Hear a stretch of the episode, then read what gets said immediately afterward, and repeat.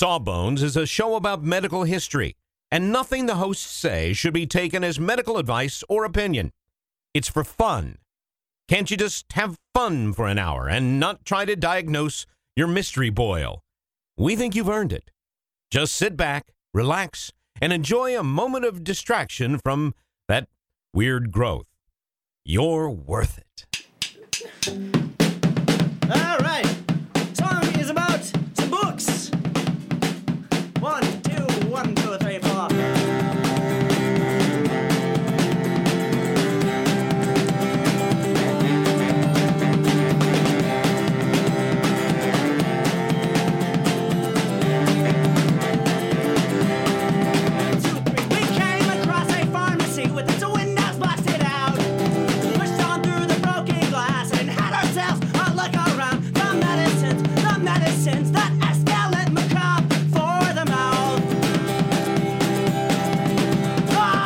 Hello, everybody, and welcome to Sawbones, a marital fluid of misguided medicine. I'm your co-host, Justin McElroy. And I'm Sydnee McElroy. You know, Sydnee, Oh, in these is your voice changing there? I'm just taking a little stretch, being a little, uh, you know, kind of reflecting a little bit. In these times, um, something that has helped me a lot is routine. Mm-hmm. Um, we, I have uh, sugar day on Saturday, the day I eat sugar. We Right. cleaning day the day after that. It's my most favoriteest day of the week. There's, Yeah. There's trash day. It's very depressing the day that Justin comes in and starts singing "It's the most wonderful day of the week" to me and our children because what he's referencing is that it's the day we all have to clean, and he's the only one in our family who enjoys cleaning. Yeah, and by we're all we're all we all have to clean. What Sydnee means is I will clean as they wa- as Sydnee keeps the children from killing themselves. Uh, but anyway, you know, uh, here's another routine that I've become very accustomed to. Um, some new dumb COVID thing is promoted by somebody, Yeah. and then uh, we have to uh, uh, uh, sally forth uh, on our on our steeds of um, education and uh, science and uh, set right what once went wrong. In the words of Dr. Sam Beckett. there was this one time uh, one one time ago where we were on a vacation and the place where we were staying had lined the entire uh, property with these bushes of oleander and I I remember that we had a conversation about, oh, they should kind of like warn you because we've got little kids and kids just eat stuff. You know, they just pop things in their mouths. And oleander is poisonous, famously poisonous, I would say.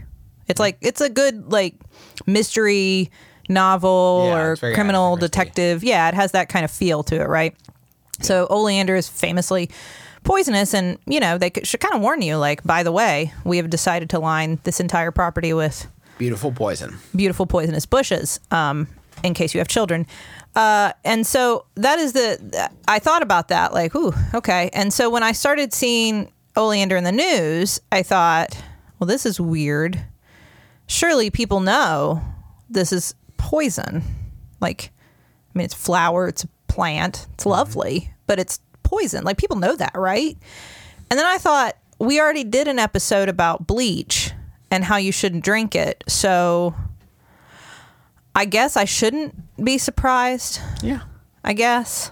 It's just the way of things is right now is uh, everybody it's human i think that to look for an answer that isn't the hard one i mean we love i think as a species we are built to find easy answers it's what separates us from the from the apes uh, we humans love to to to uh, to you know hack stuff. They do too. I know they have primitive tools and no I- thumbs. Hey, listen, I would not currently, especially speaking for the US, I can't speak for the rest of the world, but for the US, I would not put our species up against any other uh, in any context right now. Um, like in terms of like who's doing it better. Yeah, that's true. I guess that's mm-hmm. fair. I'm trying to think of a counterexample. You know, uh, so, do you want to know why oleander has been in the news? drafts aren't great, but I What? guess they're not hurt anybody. Drafts? They just like look wild and they sound terrible and yeah, I don't, Giraffes. drafts. I thought you said drafts. Giraffes. Like the draft. Sorry, I was going to say no. I, we, I don't know what. Gira- giraffes. We've all been drafted into the war against misinformation okay, about COVID. there we go. Let's go with that. Um, Well, I don't. Giraffes? Is there something wrong with the way I say giraffes? well, you just said it. You said it all together. Drafts. Giraffes. Like like there's a G with like a little apostrophe there. That's for people that know them well. if you're well acquainted with them, you can call them by their nickname, drafts. it would look like giraffe. That's the way I've always said it. I don't know what to do. Anyway, do you remember when? That's uh, you made me self conscious about the way I say giraffe. Yes. well, you really threw me there, bud. you remember when Trump had the press conference with the My Pillow guy? it wasn't too long ago. It was like. I don't know. the, do you remember in the Bible when it says the pillow king shall uh, lead the turnip to the truth about uh, the plague? for everybody who complains about how we get uh, we get too into current events and political stuff on the show, there's a big history component to this, I promise. But I, I have to I have to set up why we're talking about it, and it involves Trump and the My Pillow guy. That is just that is the truth. Those are the hard facts. And no, what I like is that as a species, as a, or at least a, as a, uh society, I have, I, we've all decided we're not going to learn the My Pillow guy's name. He's just going to be the My Pillow guy. I'm sure you have it I- written down, but like, I have his name in but here. I have never seen him referred to as anything other than you know the My Pillow guy. It's a shame because if you remember, I think the reason he was a gosh, it feels like a million years ago and also five minutes ago, all at the same time. But I think the reason for that press conference was that he was making masks. He was using his facilities to make masks, which was a great thing. We need masks. Yeah. That's fantastic. And it's a shame that the My Pillow guy will not be remembered for that at least primarily. We could also recognize that that was a great thing to do. Yeah. But in addition, Michael Lindell is his name, in case you're curious. I'm gonna stick with My Pillow guy. Uh, he is he is friends with Ben Carson. You know, he only ever has one pillow on the shelves, and then people come in to buy it, and he's like, "Well, that's that's my pillow. I guess I can let it, yeah, for the right price." We're never. they, they buy it, and he puts another one up We're there. never going to get to the point. okay, okay, sorry, Okay, sorry, sorry, so he's friends with Ben Carson. You know who that is. Mm-hmm. Uh-huh.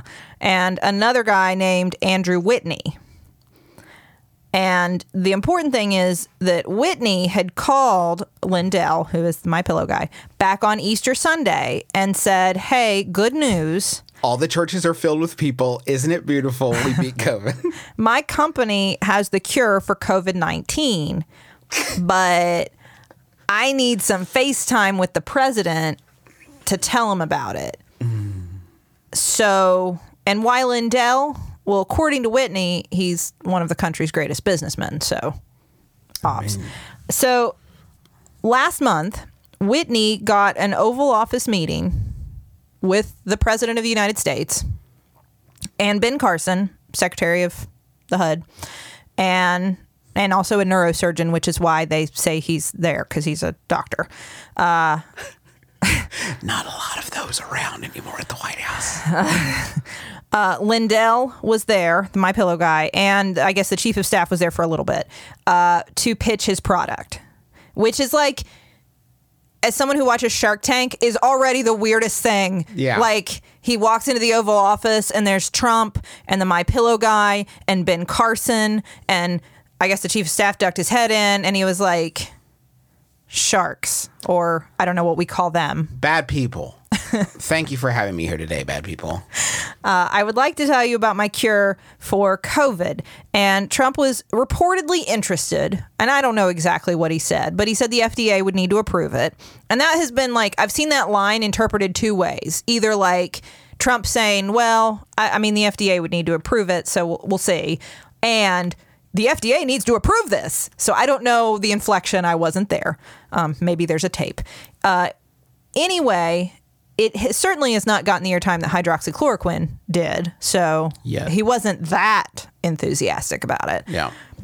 Carson was excited about it, and Lindell was so excited that he put his money where his mouth is and invested in this company that has made a miracle cure for COVID.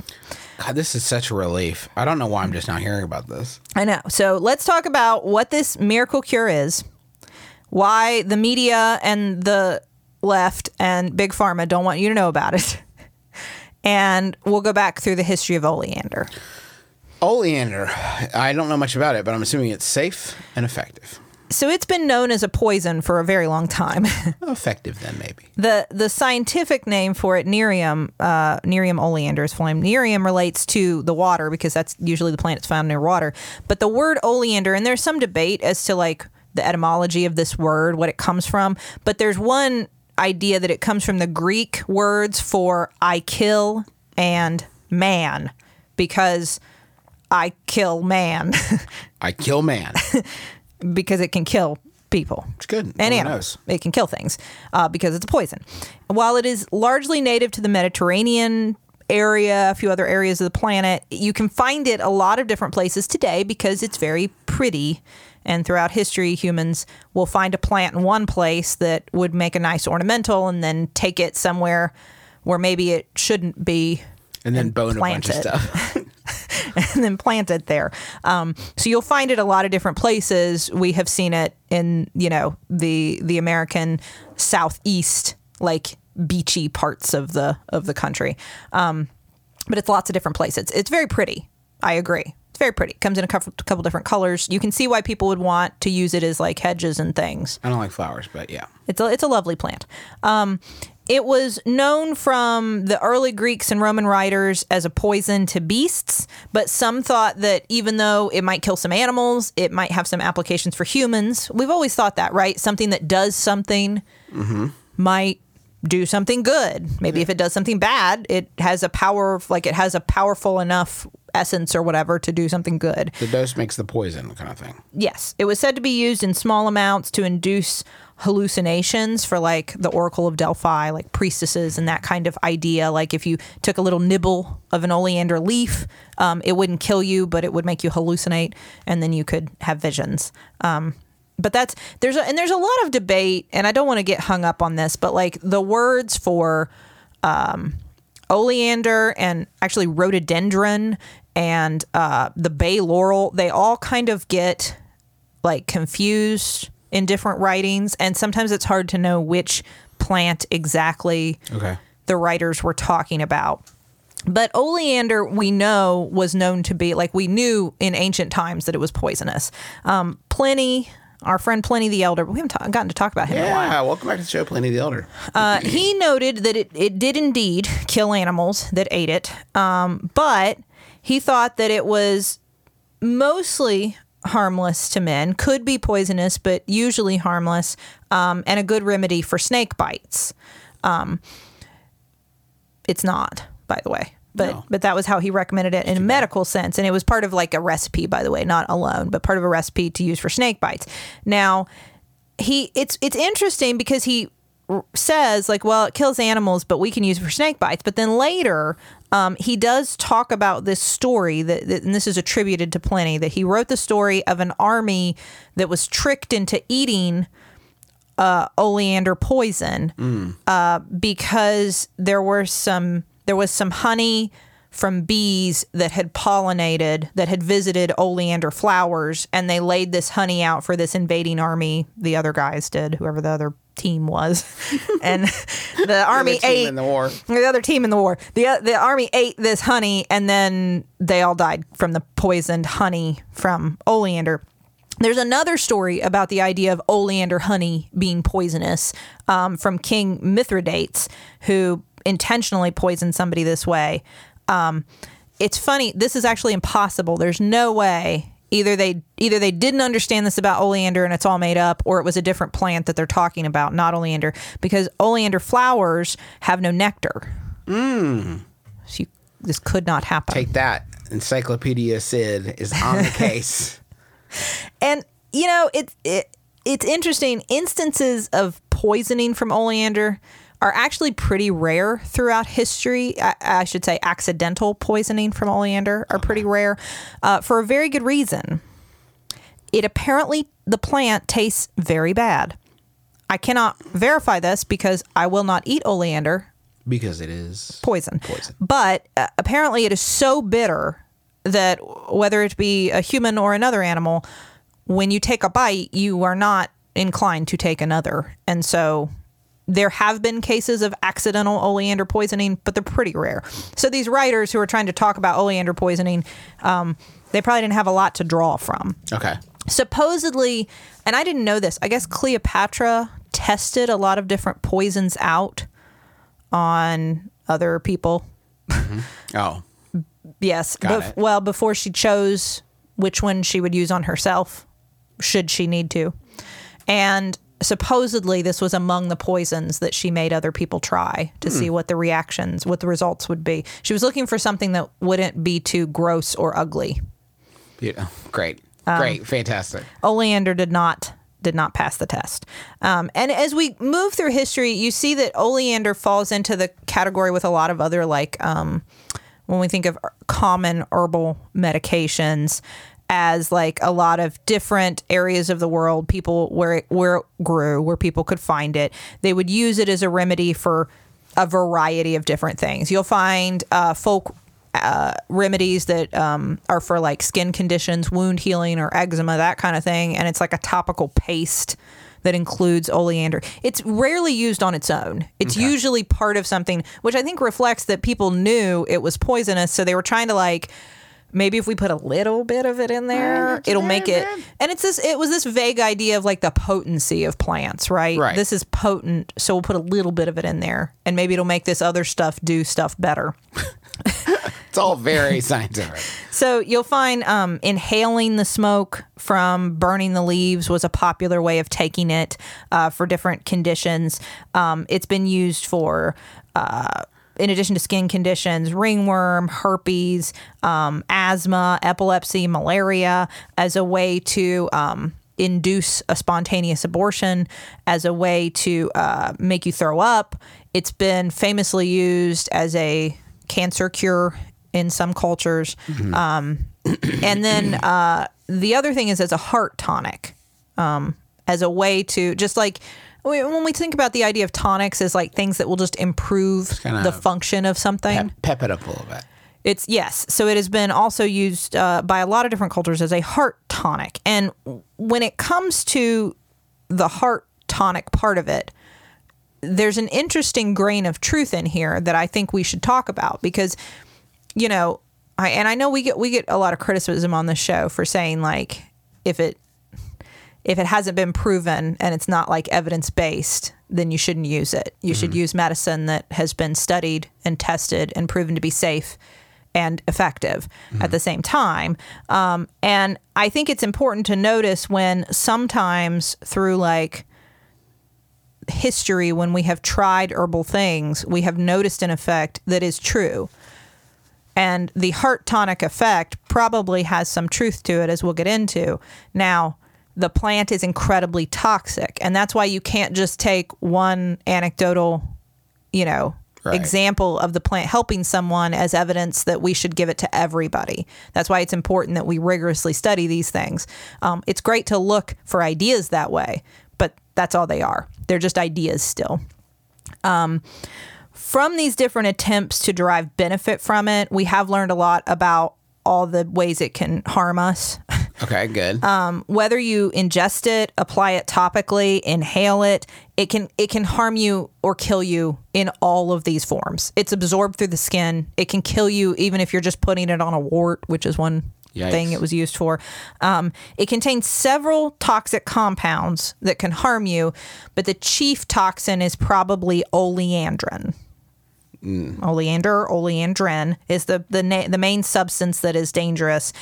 And this is the substance that the My Pillow guy is taking every day and encouraging his family members and friends to do as well. Uh, and is the miracle cure for COVID that Andrew Whitney pitched in the Oval Office last month to the president of our country. So I want to talk about. so I want to talk about. Uh, first of all, like I said, there's some heart stuff that is actually kind of interesting. I do want to talk about that, and I want to talk about the research into oleandrin. But before we do that, Ah, let's go to the billing department. I welcome the relief. Let's go. The medicines, the medicines that escalate macabre for the mouth. we have just started rehearsing for the summer theater. That's right. Summer starts in March around these parts, and that means we don't have much time at all in the evenings to make dinner. But we will not be just consuming Wendy's, uh, although there will be some Wendy's consumed, but we are going to have a little extra help with Factor, which delivers ready to eat, delicious meals right to your door and not like junky stuff you get out of the freezer aisle, whatever. This is real high quality chef crafted stuff that in two minutes you're ready to eat it. I'm talking about some Southwestern style turkey and mac. I think this week I'm going to be enjoying a shredded chicken taco bowl is is is part of my plan. Um, but they got like fancy stuff. Listen to this. Where are you gonna get this truffle butter filet mignon? I mean, seriously, from from from a, a box pre-prepared. All I got at two minutes. I'm eating filet mignon. That sounds delicious. Yeah, it sounds delicious, and you can give these a try. And it's not just these meals. uh, We're talking pancakes, smoothies. They got some great wellness shots that are surprisingly delicious. And the meals you just eat and eat. There's no prepping, cooking, or cleanup. Get as much as you need by choosing your meals every week. You're going to get exactly what you want. No surprises here.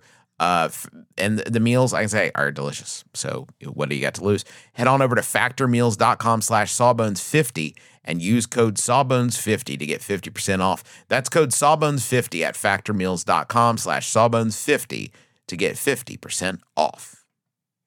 Sydnee, you know how you're always saying that you'd like to build a Justin McElroy fan site full of all your favorite quotes, clips, videos, and hunky pictures of beloved podcaster Justin McElroy? I don't remember. Well, there's sa- no need to wait any longer, Sydnee, because Squarespace is going to make it easier than you could possibly believe to make a website uh, all about your favorite hunky podcasting superstar. I don't think I was going to. Squarespace, what is it? It's a tool. Think of it as the palette, the palette of a web design artist. But you don't have to be a web design artist. You could just take stuff off the palette that is created by real people that know what they're really doing and put it from the palette onto the easel. The metaphor is broken down. Basically, you're going to be able to create great looking websites that have fantastic customer support and help you unlock your creativity and do whatever you want to with your small business or podcaster obsession. You can sell products.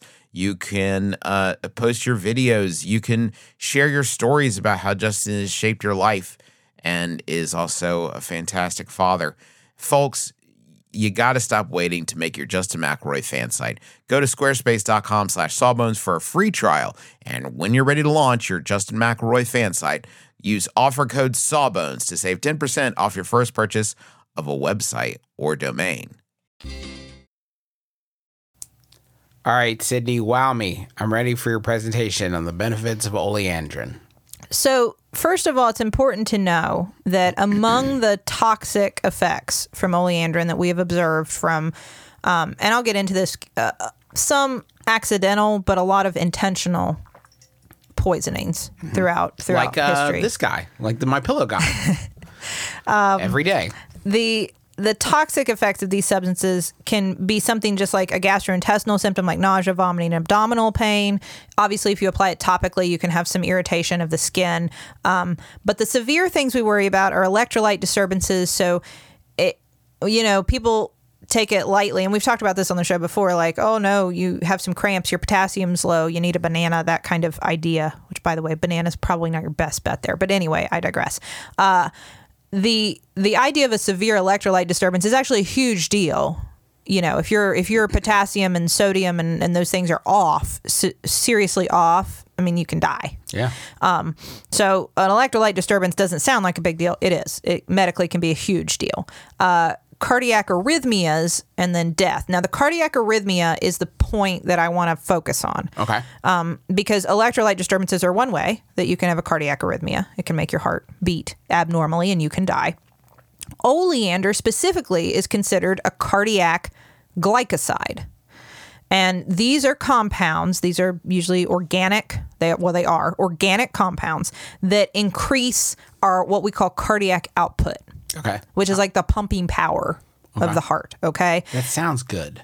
It does, right? And there is a that's why I said there's a grain of truth in here that I'm going to get to. As Tim the Toolman Taylor says, more power. Uh, uh, uh, that thing. It's well, and it's important to recognize the complexity of these things when you're trying to explain like why something does or doesn't work. It's a, like you have to give areas where like okay, I can understand why you would, would think that. Here are all the other things around it though to compl- to paint the whole picture. If you just say that's fake, it's poison, it doesn't work, move on. You get all these internet conspiracy theories about, well, but maybe Big Pharma doesn't want us to know. And I have nothing to do with Big Pharma, but I will tell you it is poison and it's not going to make you better. Yeah. But here's why. So, the way this works is there's a pump on the surface of your heart cells. There's lots, but the one we're talking about, there's lots of different things on the surface of your heart cells, but the one we're talking about, it causes uh, this pump is blocked by cardiac glycosides like oleandrin. This causes sodium to build up inside the cells, which through another mechanism I won't get into, causes calcium to build up in the cells, which leads to a stronger contraction when stimulated. So when your heart contracts, which means it squeezes, it beats, it pumps, uh-huh. it's stronger Okay. because of the effect of oleandrin. The heart pumps stronger, but it beats slower, which is a good thing. That's like a, an efficient pump, right? Mm-hmm. Less in a, in the same in a lower number of beats, you get more power. So it's more it's an efficient thing, and the blood pressure isn't messed up by all this, which is why these medications could be really useful in something like atrial fibrillation, in which the heart is beating uh, abnormally. It's beating too fast is usually the problem. It's beating fast and not efficiently. It's not squeezing with each. It's just kind of like uh, fibrillating. So it's like quivering Okay. right? um, so you can see why a medication like this would be useful in a condition like that. Slows the heart down, makes it beat efficiently, makes it beat regularly, improves the pumping power, doesn't mess up your blood pressure because your blood pressure can get messed up by some other meds that do this. It doesn't. So you can see why all that would be helpful. And this is probably why this idea of it as a heart tonic has been perpetuated throughout different parts of the world. So this is really is a case of the. I, I mentioned it casually earlier, but it really is a case of the dose makes the poison. Like there's a the, a narrow sliver in which if you take it, it will help you but not kill you. Maybe. Exactly. The and that is exactly the point that you need to make next before you go to your garden or whatever and get some oleander. These drugs have an incredibly narrow therapeutic index, which means if you take too little, well, it doesn't do anything. And if you take too much, you could die. And so you have to regulate the dosing and exactly what you're getting very carefully. Hmm. The one that we actually know and use is called digoxin. Digoxin. You just looked at me and said digoxin in such a way that I was going to be like, digoxin? You don't say. That popular medication that I'm very familiar with? I've never felt like more of a disappointment to you than when I just delivered you an utterly blank stare. Listen, I know there is somebody out there who went, oh, or knew where I was going with this and went, yes, when I said it. So thank you. I know you're out there. This is just for you. Just you're not married to them. No. So digoxin is a medicine we use. I prescribe, many of us prescribe it. Is used, it works, it's real. It's been uh, studied. we know the appropriate dosing range. We know what can happen if we give too much. Uh, we know which patients it's appropriate for, and we know the risks and the benefits of it because it's been thoroughly, you know, evaluated as a drug. It is derived from a plant, digitalis or foxglove. Uh, so it's a it's a real useful medicine, and it's a cardiac glycoside, and you still have to dose it and monitor it carefully. You don't want to just use it willy nilly. So please don't go Eat I don't foxglove. know. Yeah, don't go eat foxglove. Um, but the problem with oleander is that the toxic effects of the plant outweigh its usefulness as a cardiac glycoside. So it's not like digoxin or even, you know, digitalis. We were able to find a way to synthesize the natural properties of this plant foxglove to create a medicine that is real and useful and helps human hearts. We have not done that with oleander, and certainly not with the substance oleandrin. Nobody has done any of those studies. Nobody has done that work. And part of it is it, it probably would we would not be able to find that that narrow index that I talked about. Mm-hmm. That would be almost impossible to find without also causing a lot of toxic side effects. So, I mean, would you, if you have digoxin, which you could take that would work for you, or we say now you could take this other medicine, oleandrin, which if you accidentally take one hour too early might kill you or you can take it and it'll work and it won't kill you but also you're going to have nausea vomiting and diarrhea and abdominal pain the whole time you take it and we're going to have to check your electrolytes every week with blood tests i mean uh, you know Yeah. it's not a good medicine. So you can see why in folk medicine this may have, oh, look, this might have done something, but there's tons of risks to it. And there's a reason we don't recommend people just go eat foxglove when they have AFib. Right. Take digoxin. Well, Yeah. some people, not everybody. So the most famous uses for oleander have unfortunately been as an intentional poison. In some parts of the world, particularly, um, I found some uh, some case reports of this in Sri Lanka. Uh, oleander seeds were a widely used method of, of self harm. Um, and uh, there there are a lot of literary and cultural examples of the idea that oleander is a is a poison that you could you, I think there's there was a book about it and there are movies about it. I mean, it's a, it's a famous poison to use, but you would have to be very careful if you were trying to poison somebody with oleander because, as I said, it tastes so bitter that it's rarely the cause of accidental death. Um, it has been. I don't want to get in. There's some very sad case reports you could read about that, but like it, it has been a cause of accidental poisoning. But no, thank you. no, Don't but but it is not it is not common. so people have tried to find other uses for it, and cancer has been a big area of interest. I think just because everybody wants to do something about cancer, and I understand that. I, mm-hmm. I am empathetic to that idea. Like, there's got to be something out there because you can feel very desperate if if you or a loved one has had cancer. Um, there's got to be something we're missing. I understand that perspective. Uh, there have been some studies done to try to look into, you know, there's some some traditional uses of oleander as a cancer cure in some cultures. Is there something to that? And while, as we've talked about on the show, just because something happens in a lab in a test tube doesn't mean it'll work in the human body. We have seen some like anti tumor effects in labs. None of this has ever really been reproduced outside of these labs. We've never been able to see that kind of effect in a human. And currently, there is no cancer society that recommends any derivative of oleander for any anti cancer use whatsoever. So there's just no evidence for any of that. Okay.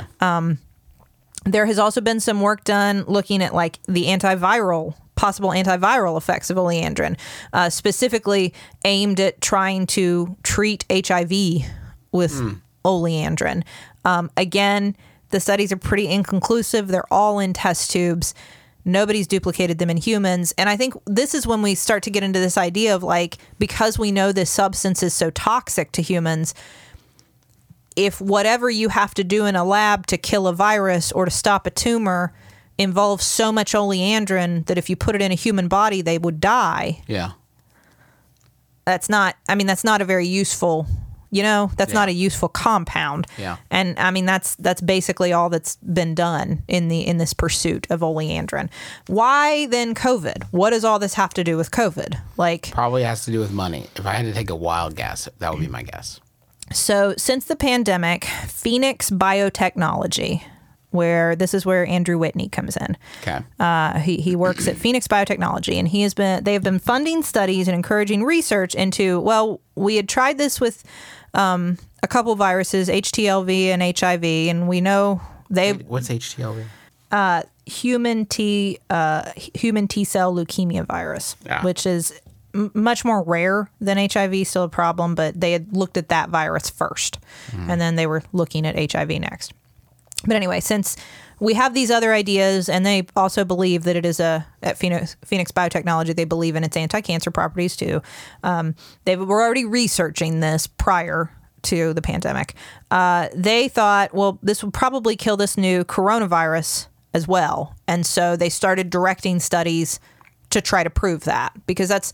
I mean, I think you have to like. Why would you do that? I mean, there's the we could give them the benefit of the doubt and say, well, it's the altruism. Mm-hmm. This is a, an imminent threat to humans, and we want to put all of our brains and money into trying to fix it. Sure. Sure. We could just give them the benefit of the doubt and say Let's that. go with that. Um, so the I would say that already uh, suspect is the fact that one of the authors of the study they've done is Robert Newman, who was listed as the president of the company until very recently when he was taken off uh, of the website as president and now is just a like scientific advisor or something. And they have addressed this and said, oh, no, no, that was just because we wanted him to focus more on the science. So we took him out of some other positions. Newman.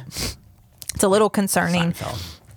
the st- the study they've done is a preprint that shows again only in vitro, meaning in a in a lab in a test tube activity of the compound against the virus. And they in this study they try to show that it can block viral replication so they won't make as many viruses and it will kill the virus.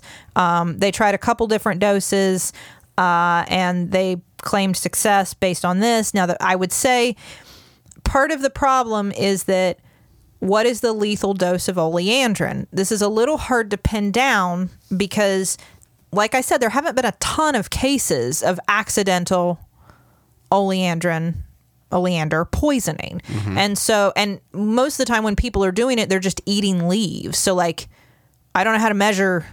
I mean, well, we could measure that, right? About how much oleandrin is in a leaf, but how many leaves did you eat or flower petals? The whole plant's toxic, by the way. So, like, what did you eat out of it? Did you eat the seeds, the flowers, mm-hmm. the because they all have different concentrations of the toxic substances. But from our best estimates, based on people who have come in with oleander poisoning and have had blood levels drawn to see like how much oleandrin is in their system, by our best guesses from that in terms of like what is the lethal dose how much could you take of this before you would die the concentrations in this study far exceed that lethal that lethal dose. So they would already have to do a lot of modification because we're kind of getting back into bleach territory Yeah. yeah, I mean, there are lots of things you can dump on a virus in a test tube to kill it. But if you dump them in a human, you'll kill the human too. And so that doesn't work. And that that is the studies don't don't show much beyond that idea at this point. I mean, that's just they just haven't done it. Um, now Whitney swears that there is evidence that it works in humans. Okay. What- He's what- not going to show it to you. But he has it. It's there. It's been done. Okay. but based on this study that this preprint that they've done, he feels very strongly that we need to do big hospital trials. Trump needs to authorize us to start giving oleandrin to people with COVID in hospitals immediately, and then we can just do the studies on the fly. Basically, we'll just do them while we're treating the illness based on this one preprint that we've done. Um, so he will tell you that USAMRIID, the United States Army Medical Research Institute of Infectious Diseases, has also looked into oleander and they said it was inconclusive, but he's he's not the only one who looked into it. Um, and what he is claiming is that it is a cure for COVID nineteen. He's and this is all he did this big interview with Axios. Um, he stands by it hundred percent. It will cure COVID nineteen in two days. And he says, now there are all sorts of lawyers who would tell me I can't say things like that because you know you need to have years of studies and you need to have this, that, and the other, and so forth. But as an American with a right of free expression, I'm telling you, I've seen it with my own eyes. Holy, that's a dump. And when he uses the word cure, he would like you to know that he means the symptoms go away quickly in the vast majority of cases. Okay. So, wow. That's among the dumbest things that we've ever heard said on this show. If that works on you, I, I don't know what to tell you. That Well, there are so many problems with what he just said. It is lud- it's ludicrous. I almost feel redundant. I don't want to point out the fact that like no, actually we do have laws that dictate what you can and can't say. There's many many many examples of that. Like Mm-hmm. you can't yell fire in a crowded theater, and we have libel and slander laws, and we have you know uh, uh, secrecy. You, you, And when you're- there's punishment for for breaking confidentiality. There's I mean And when it comes to marketing, when you're marketing, especially something that is supposed to be a, a medical, uh, a medication or a medical device or something that has the intent to treat or cure, there's lots of rules about what you can say and can't say. Um, and for, for good reason. If you want to, we do have freedom of speech. And if you want to go stand outside your home and shout to the top of your lungs that oleandrin cures COVID, you're allowed to do that. No one's going to arrest you. Mm-hmm. I mean, the neighbors might say, hey, could you keep it down? But you're allowed to do that. But you can't sell a possibly toxic substance to other humans with under that claim without any sort of proof. Is it a prescription medication? So here's here's Like, is it? oh man. Here's the rub. Okay.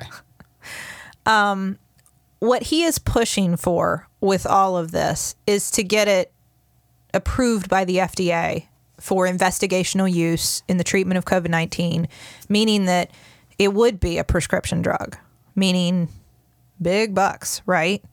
Like And if, if it's not, can he just sell it now? not not yet, Okay. but he is pushing to allow oleandrin to be sold off the shelf as a dietary supplement, which means it would not be regulated by the FDA. Wow. And if, if that is allowed, it could be on the shelves. I mean, as soon as they can stock them, it would be out there.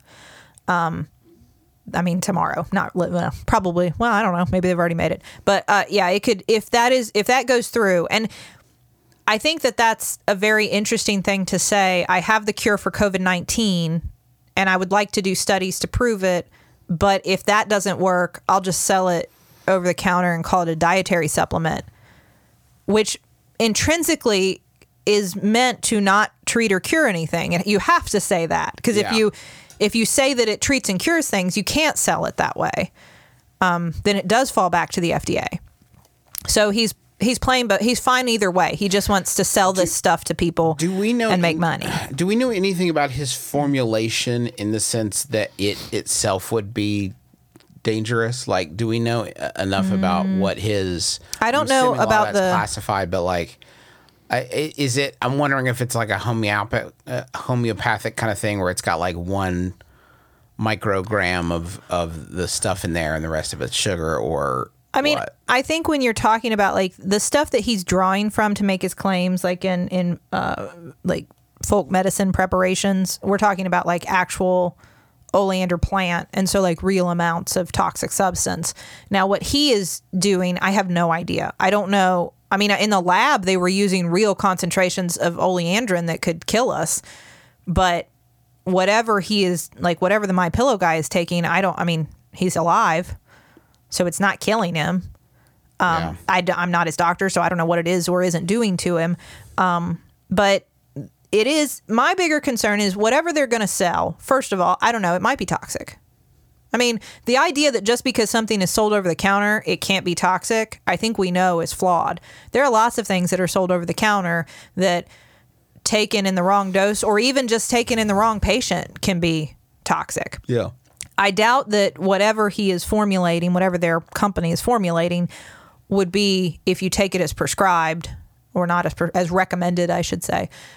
You're probably not getting a toxic dose. I mean, I would, ass- but I have no idea. I have no way of vetting that, and that's always the problem with these things. I, I get this question a lot from patients: like, is this safe?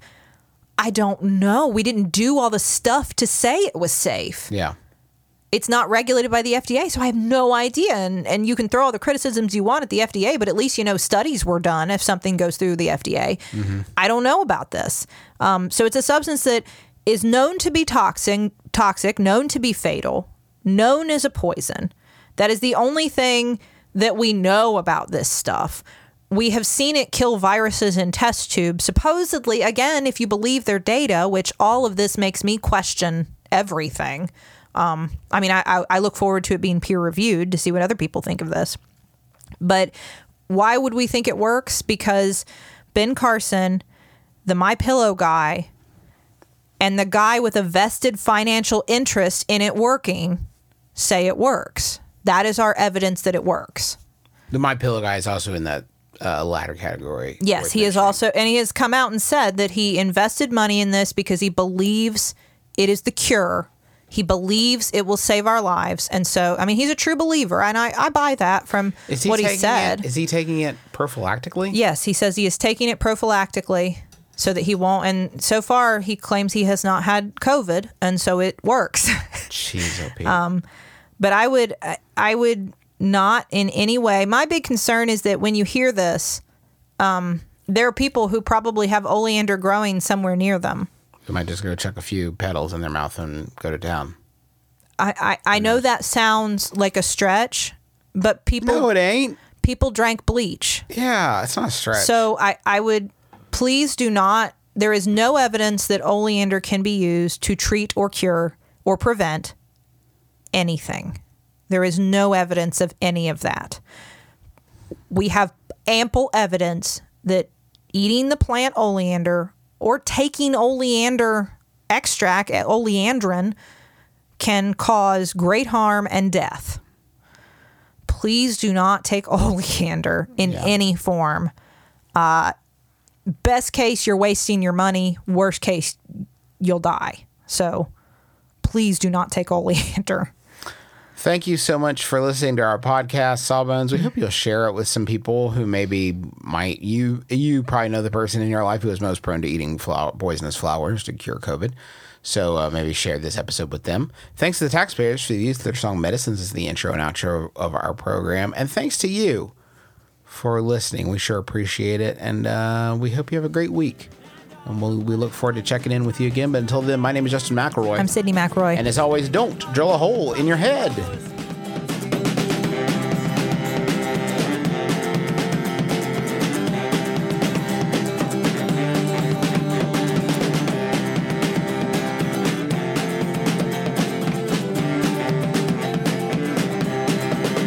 All right. MaximumFun.org. comedy and culture. Artist owned? Audience supported.